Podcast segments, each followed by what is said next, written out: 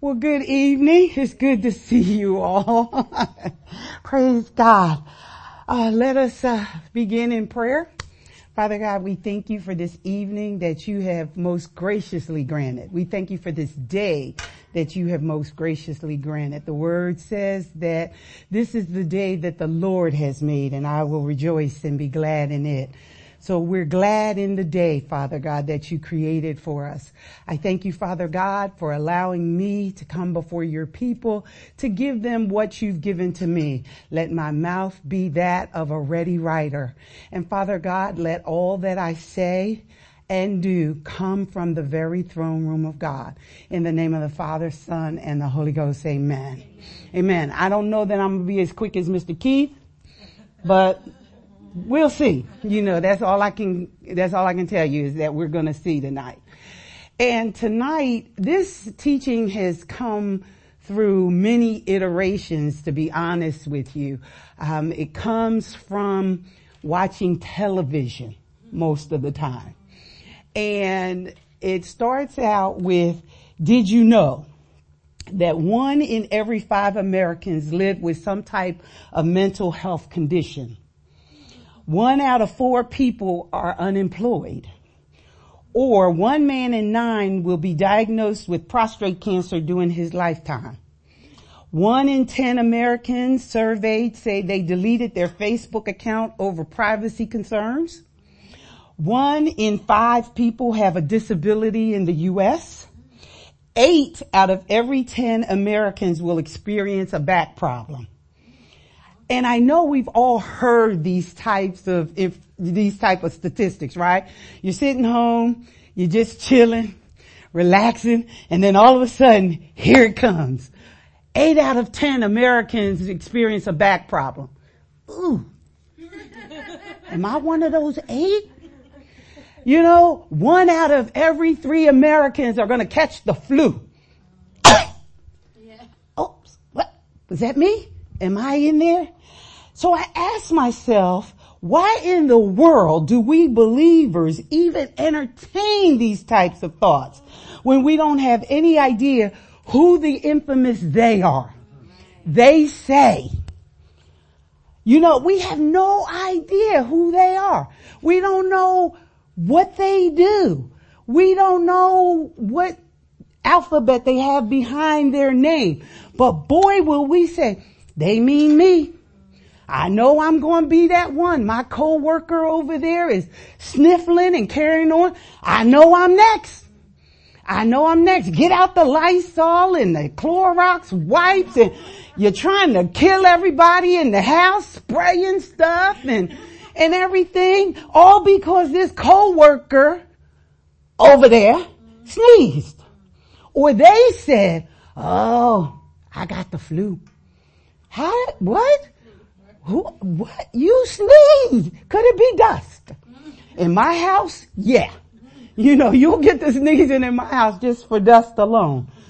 But we always give these things credence and they get into us, the idea, and it gets into us and it stays there. It gets into our heart and it grows and it starts to take over. And so this led me to Proverbs 23 verse 7 where it says, for as he thinks in his heart, so is he. And, and I was like, okay, so as we think what's in our heart, so are we. So all of a sudden in our hearts we'll get, I'm going to get the flu. Or my back hurts, I've got spinal dis I need an MRI because my back hurts. Oh my Lord, I'm going to have spinal surgery because my back hurts.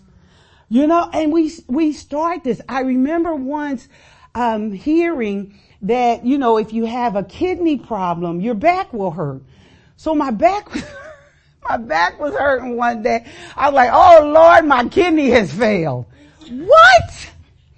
And the internet is the absolute worst. Doctors will probably try to ban medical stuff on the internet. Cause the minute anybody says anything or anything, we, we go to looking. What does kidney failure feel like?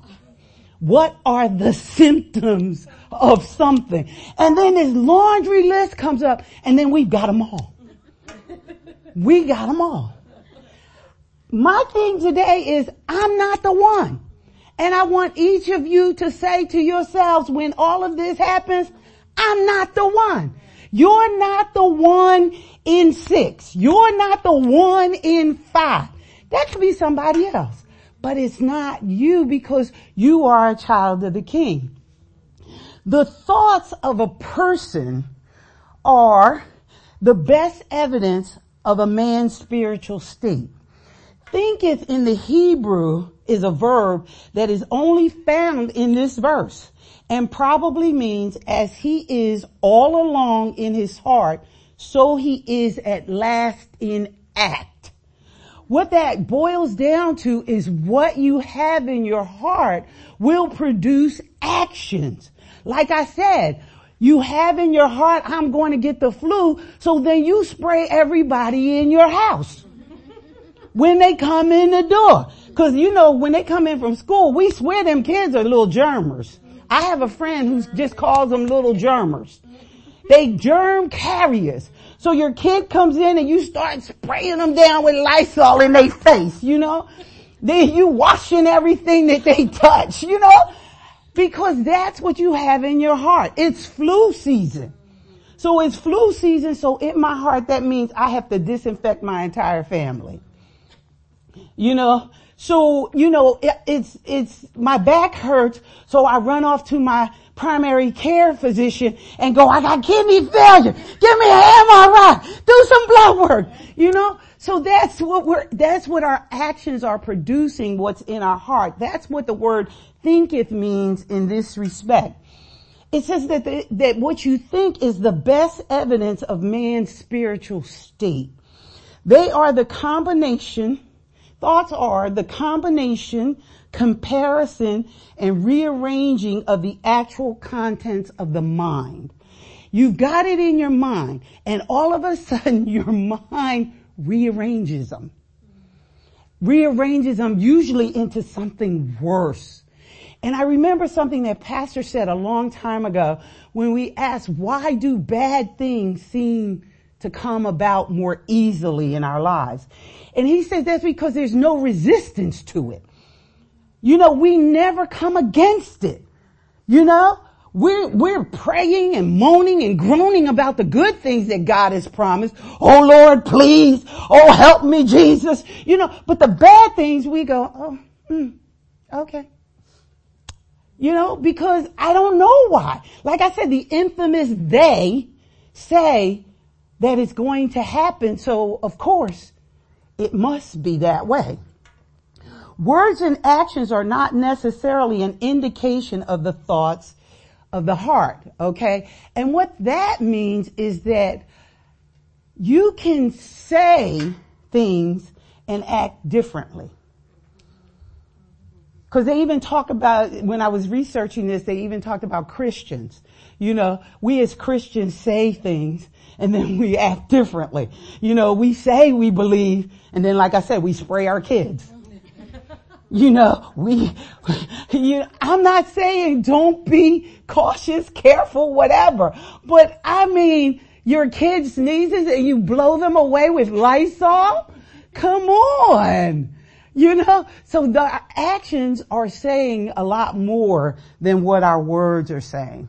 So then I said, well, from where do these thoughts come, Lord? Where are we getting them? And we can get them a number of different places. The first place I said was ourselves. What we see. So I went to Numbers 13 and it says, and we'll start in verse 1. It says, and the Lord spoke to Moses saying, I'm in the right place, okay? Send men to spy out the land of Canaan, which I am giving to the, giving to the children of Israel.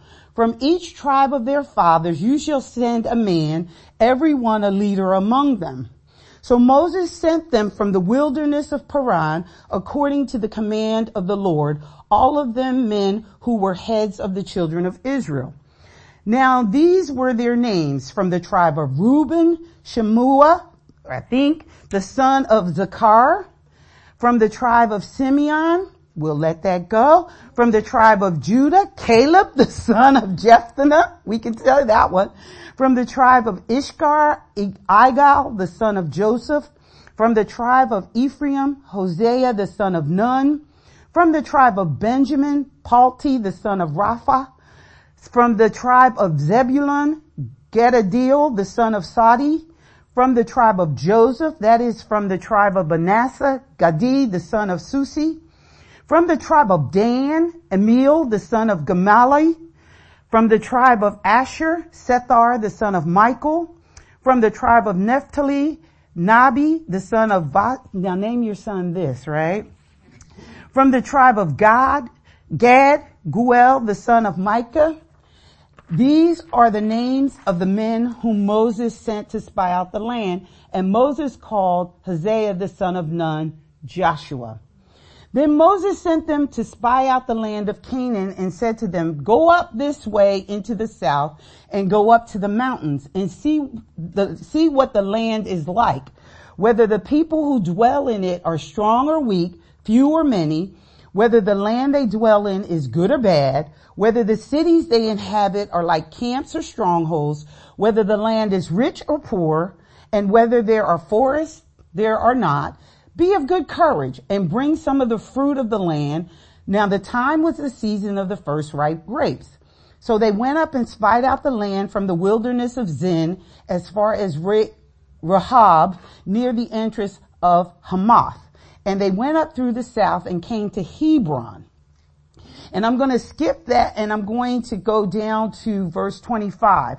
And they returned from spying out the land after 40 days.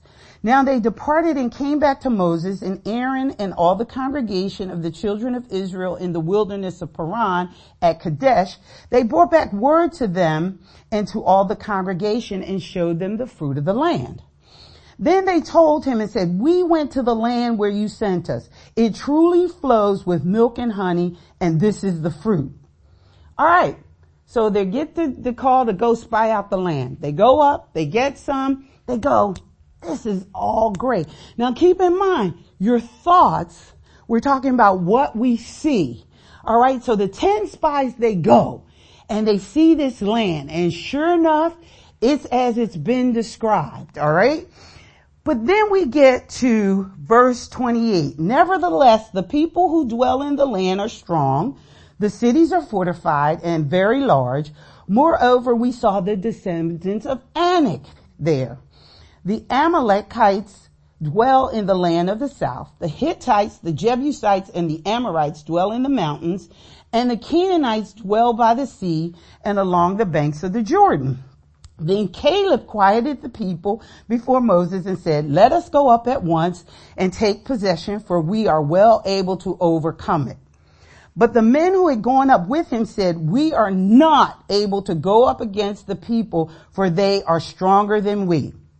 And they gave the children of Israel bad report of the land which they had spied out. So now we've got a new thought based on what we see. And the new thought that we have based on what we see is there we saw giants. The descendants of Anak came from the giants and we were like grasshoppers in our own sight. And so we were in their sight. So based on what they saw, which is that they were grasshoppers in their own sight compared to the people that were in the land, this is the thought they bring back.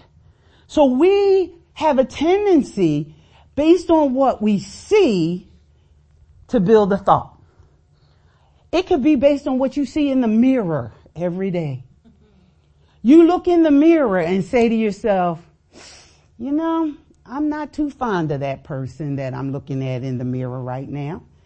That person's hair is gray, in my case.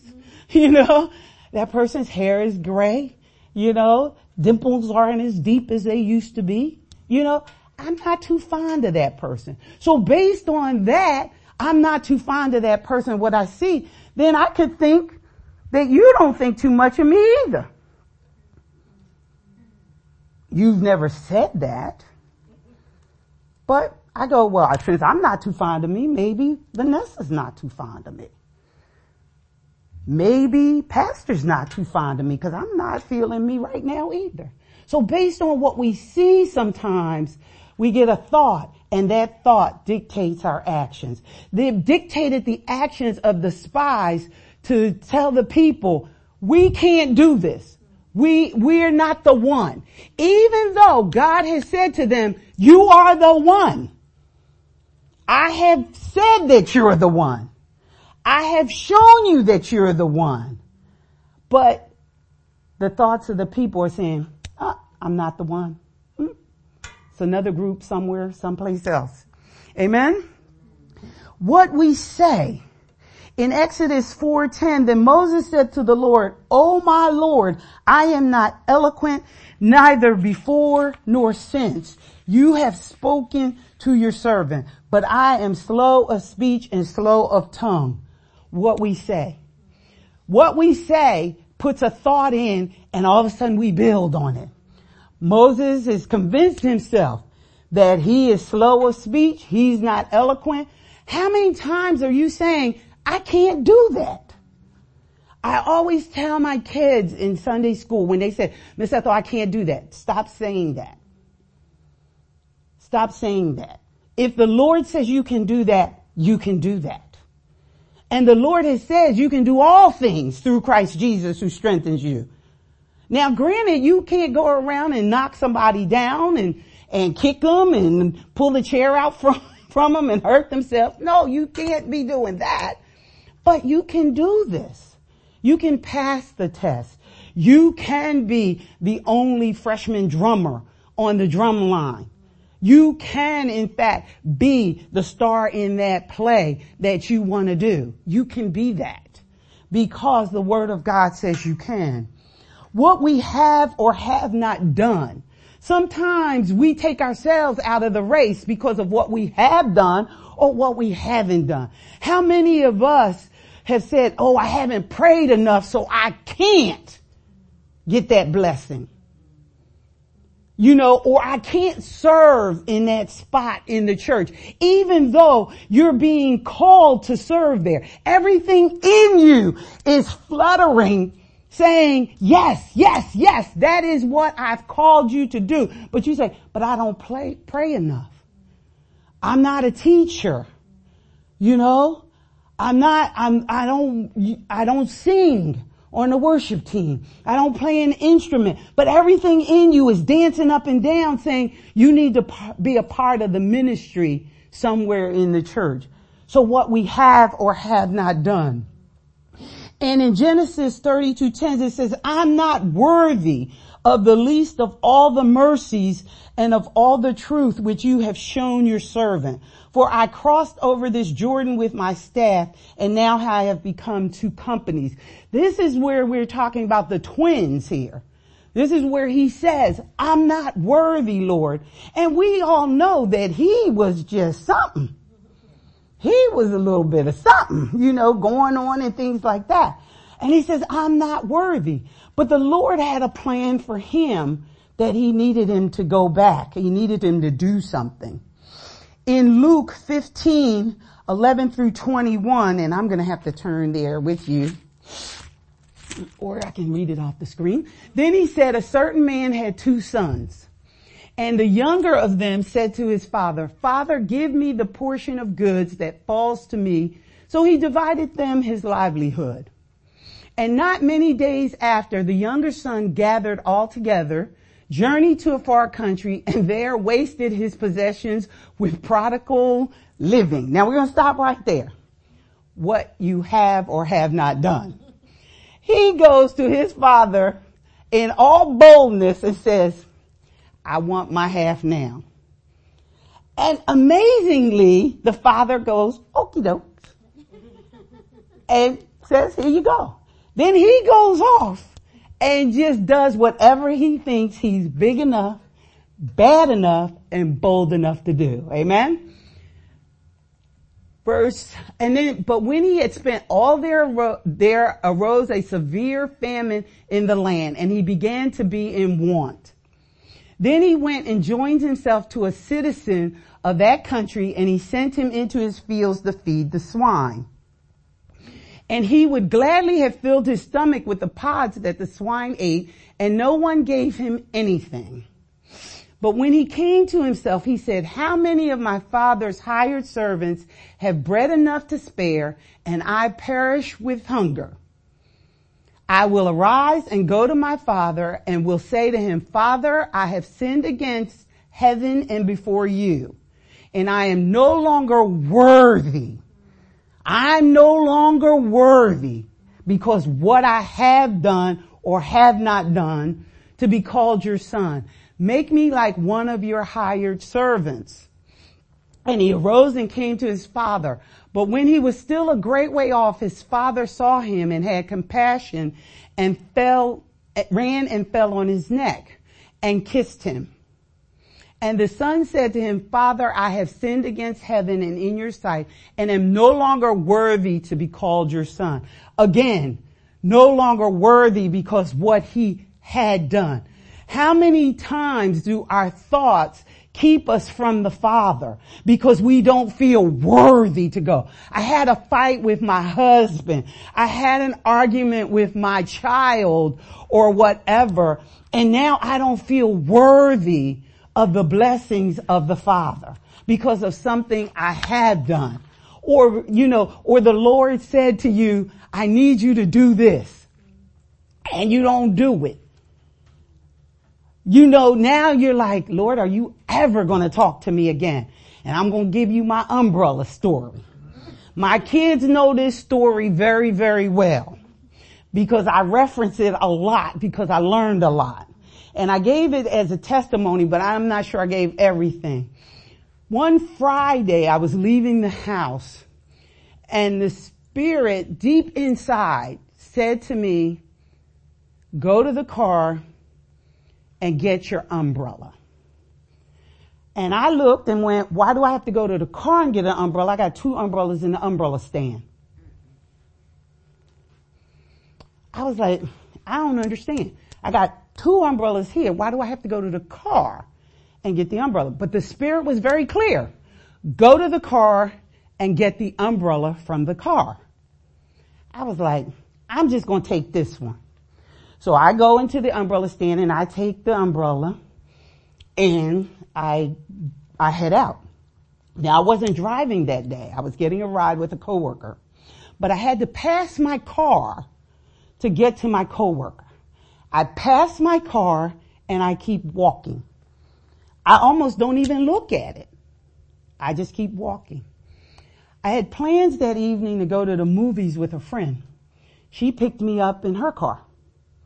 As we're driving to the movies, it starts to rain. It rained, I kid you not, all afternoon and all evening. And there were times when it rained really hard. Still no thought to my car at all. Eight o'clock, the lady that I rent my parking space from calls me and says, Ethel, I just received a call from someone your roof is open. Now, I bought the car in July. This is September. I went, thank you. I go out to the car and sure enough, the sunroof is open about halfway and has been open since I parked it Thursday night. Okay? All right. I go, so I've got water on the seats. I'm like, oh, not too bad. I put my hand down and there was so much water it came over my fingers when I pressed down on the carpeting. Put, yeah, yeah. I could only put but so much on the praise report. So I put my hand down and there's water. And I'm like, oh my goodness. And then comes back to me, go to the car and get the umbrella from the car. Had I gone to the car when God told me to go to the car, I'd have known that the roof was open and I would have closed the roof. So what we have or have not done. So based on that, I'm going, God's never going to talk to me again. Cause you're not listening. I told you, I said, Lord, it was almost like the Lord said, and don't come to me with, Lord, why didn't you? Cause you know that's what we do. Lord, he's like, nope, nope, nope, cause I told you. I told you. So when I was like cleaning it all up, I said, Lord, what should, how do I clean it up? That he can help me answer. You know, I called Daryl.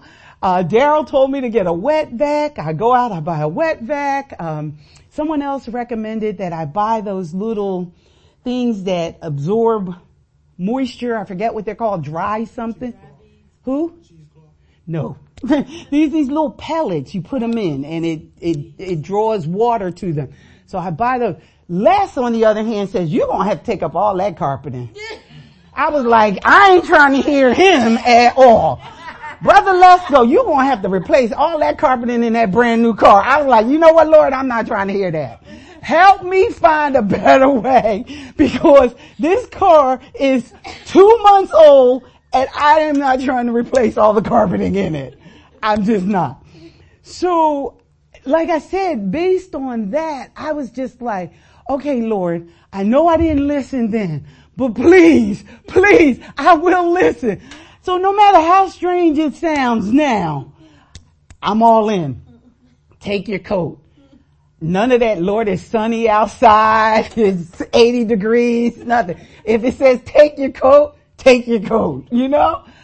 But it's like I said, the things we have or have not done, sometimes we'll keep, we'll get our thoughts in there that, like I said, the Lord is never going to talk to me again. He's never going to trust me again with a word. He's never going to, to, to help me again because I failed over here. So sometimes what we have or have not done, like I said, will keep We'll get thoughts in there and those thoughts will cause us to act a certain way that we're not going to listen anymore.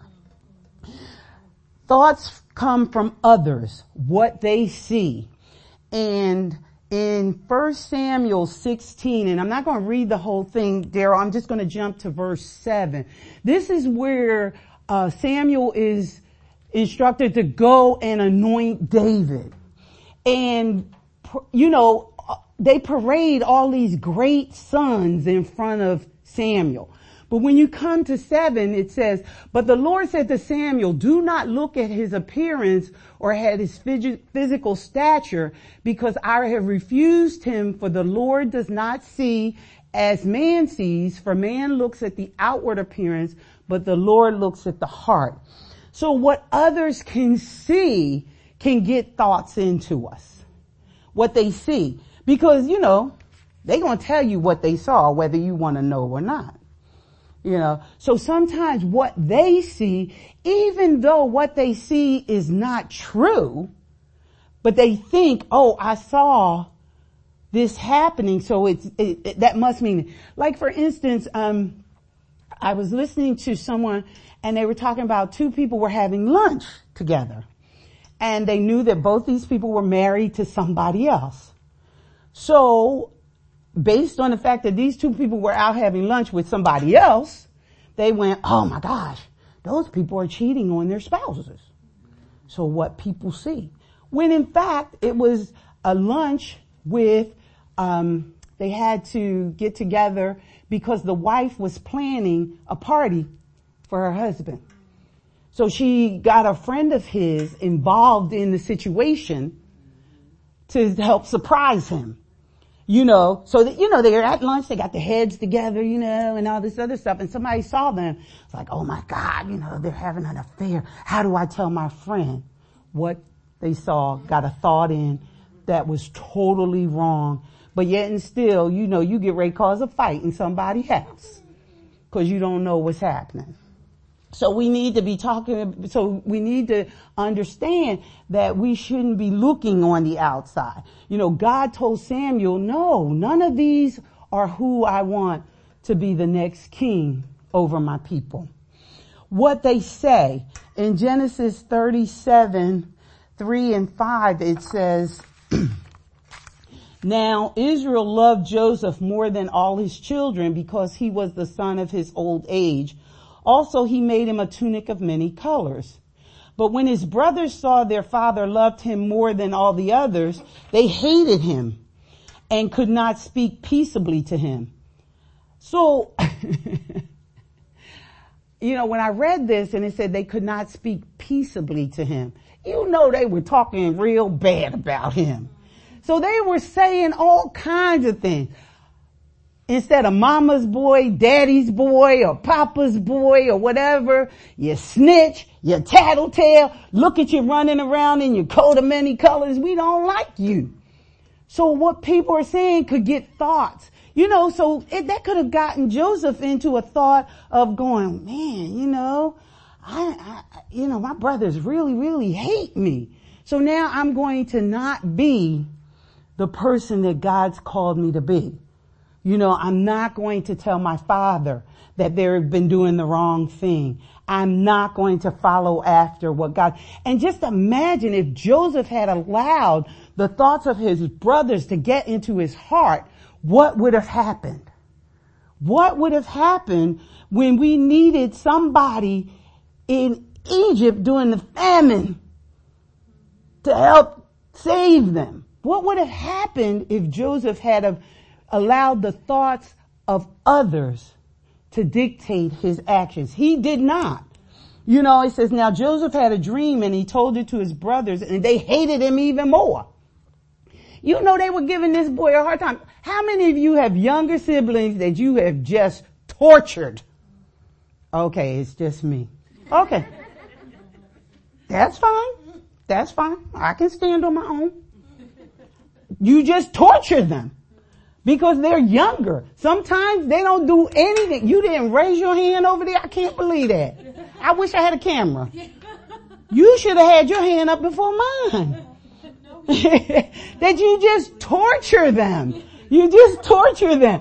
And if you torture them bad enough, you could be hurting them to the tune of that all of a sudden it changes who they are. But most of the time they just go, they know that you're torturing them because you're the older sibling and it's all cool.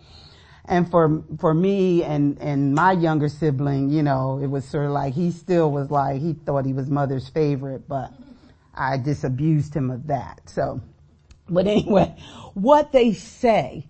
So what people say can in fact have these thoughts about who you are and get into your heart and then impact your actions. Um, the one thing that I always remember hearing, you know how people sometimes will tell their children, you're stupid. I absolutely despise that statement. And, you know, or people will say, this is a stupid question. There are no stupid questions. You know, they're just questions. Maybe a little obvious, maybe not, but there's no stupid questions. I hate it when people call children stupid. And if you say it long enough and loud enough, then they grow up thinking that they're stupid. They really will. I'm stupid. I've been told I was stupid all my life. I can't do that and it's not true. Again, from others' thoughts dictating actions. What they do, what others do. In Genesis 37, 20, it says, come therefore, let us now kill him and cast him into some pit. Now, if you're Joseph, you know, you know your brothers dislike you for a lot of reasons. But now they have gone to the extreme so you figure out they really dislike you. They really dislike you because they've now thrown you into a pit and say, maybe we should just kill this boy. Some wild beast has devoured him. We shall see what will become of his dreams. But Reuben heard it and he delivered him out of their hands and said, let us not kill him. And Reuben said to them, shed no blood, but cast him into this pit, which is in the wilderness and do not lay a hand on, him. how you gonna throw him in the pit without laying a hand on him? Come on. Reuben, this isn't any better. You know? But Reuben think, alright, we doing alright. But still in all, with all of this happening, as we know with the story of Joseph, Joseph stayed true He didn't allow the thoughts and actions of others against him to change who he was and what he was, uh, what the plan of God was for him to do. So I'm going to, um, it says, let's see, where are we? 22? 22. And Reuben said to them, shed no blood, but cast him into the pit, which is in the wilderness, and do not lay a hand on him, that he might deliver him out of their hands and bring him back to his father. So it came to pass when Joseph had come to his brothers that they stripped Joseph of his tunic, the tunic of many colors that was on him. Then they took him and cast him into a pit and the pit was empty. There was no water in it and they sat down to eat a meal. Now they've thrown him in the pit and now they're having a feast. they are having a meal. I'm like, oh my goodness. And that's why I say you read these things and you read, you know, you're kind of working on something different and you see so many other things. Then they lifted their eyes and looked and there was a company of Ishmaelites coming from Gilead with their camels bearing spices, balm, and myrrh on their way to carry them down to Egypt. So Judah said to his brothers, what profit is there if we kill our brother and conceal his blood? Come and let us sell him. you know, now we want to make money. We done had a meal. We got a new idea. We're going to make some cash and let not our hand be upon him. What? Let not our hand be upon him. This is all you. This is all you for he is our brother and our flesh and his brothers listen. Then the Midianite travelers passed by, so the brothers pulled Joseph up and lifted him out of the pit and sold him to the Ishmaelites for 20 shekels of silver and they took Joseph to Egypt. So the thoughts of others and these actions against Joseph could have changed Joseph so much because I may have come up out of the pit going, please guys, okay, let's make a deal here. But Joseph doesn't, evidently. He, they take him out this pit and he goes politely with these people. Not me. Uh-uh. Cause I'm getting away and I'm running and as Philip would say, Daddy, do you know what they tried to do? You need to take them in hand. But no, he goes on down to Egypt. He becomes chief slave, chief prisoner, you know, in, in everything. And none of that could have been easy. But again, he didn't allow the thoughts of others to dictate who he was. Joseph is like, I'm not the one. So after I go, okay, so we've got the thoughts of others, my thoughts, my own thoughts. How about the thoughts of God? How about we stick with that? This is the hard part, I think, for us. Because, I mean, God says some wonderful things about us. He has these great promises in his word. But sometimes stuff happens and all of a sudden it's the thoughts of others and my own thoughts that supersede his thoughts. We need to get to the point where God's thoughts supersedes everything. Let's look at what he sees in Matthew 13 verse 45. Again, the kingdom of heaven is like a merchant seeking beautiful pearls who when he found one pearl of great price went and sold all he had and bought it.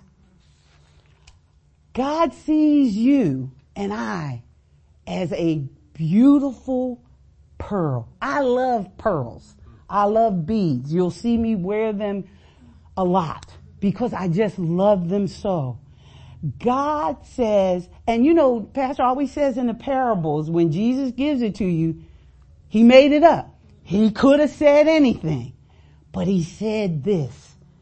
He calls you a pearl of great price that he saw in the earth.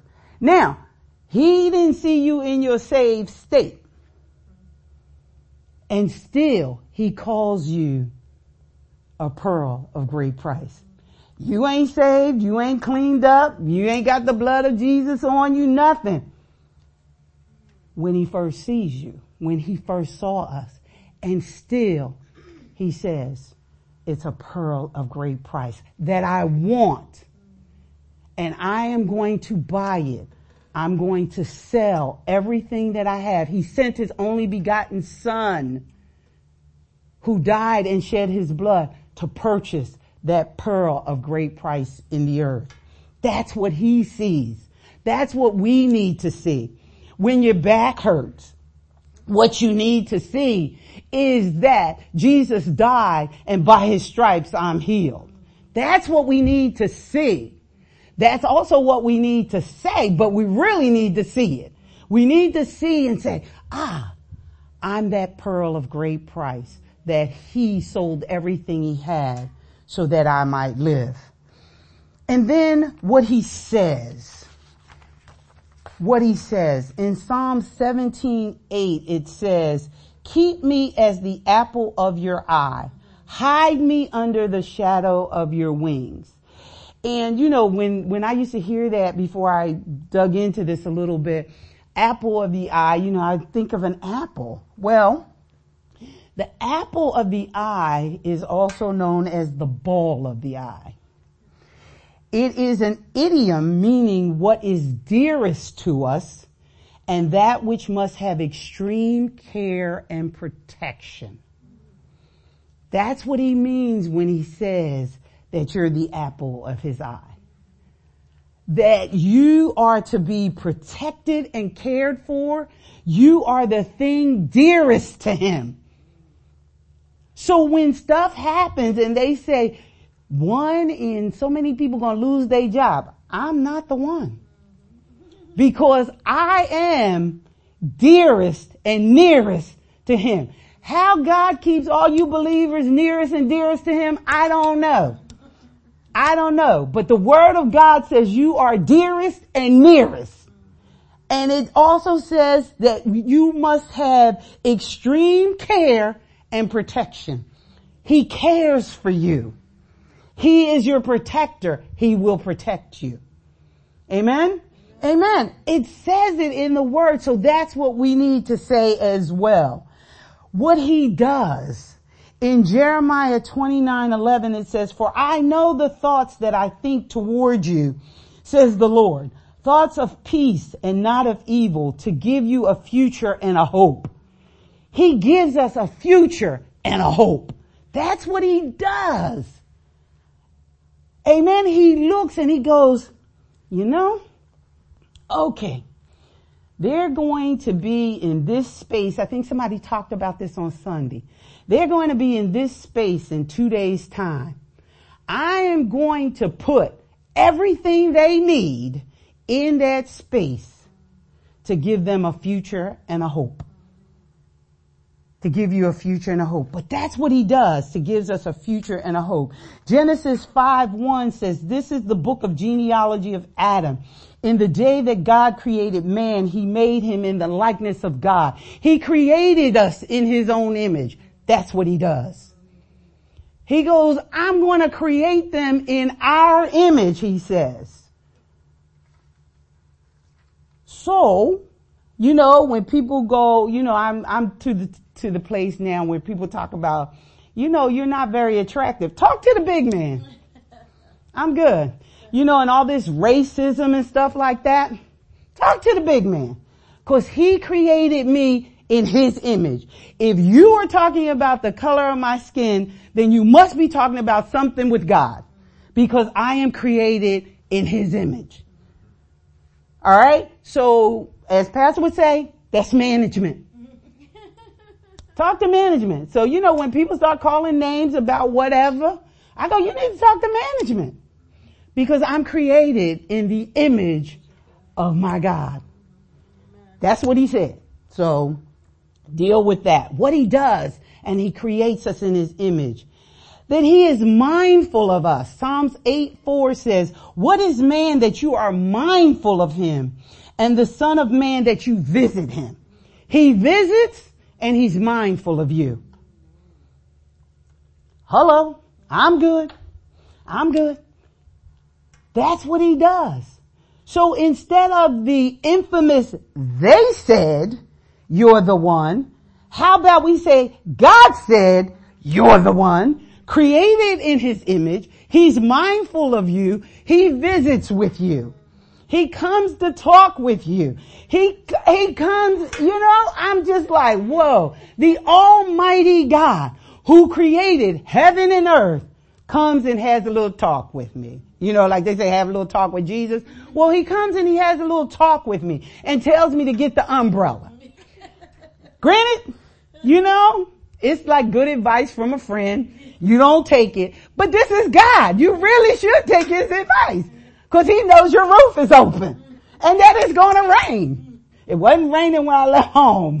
It was raining. I'm like, gee. But anyway, he comes and he visits. He has a little talk with you to protect you because he cares about you. He cared about my car. he cared about my car. But yet and still, you know, I go, is he going to talk to me again? Yeah.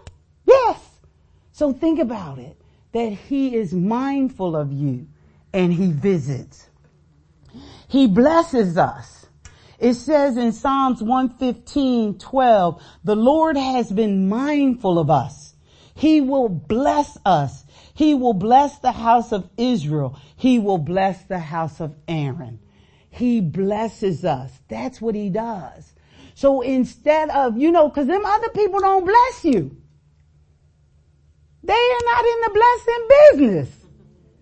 They, well, you know, am I wrong? Are they trying to bless you? No. He blesses you. So how about we believe what he says?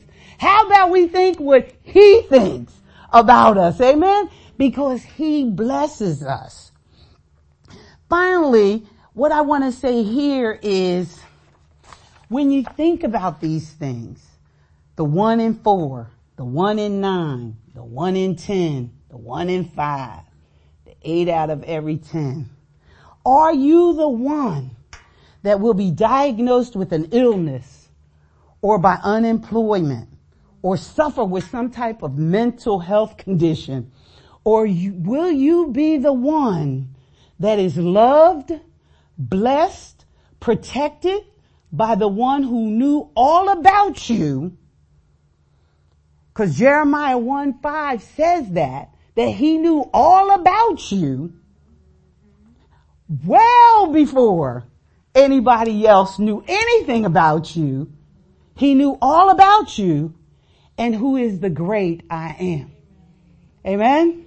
Amen. Father God, we thank you. We thank you for your word. We thank you, Father God, for how you see us, what you say about us, what you do for us each and every day. Let that be what we meditate on, Father, what we focus on when things come our way and not lose sight of the fact that we are the apple of your eye.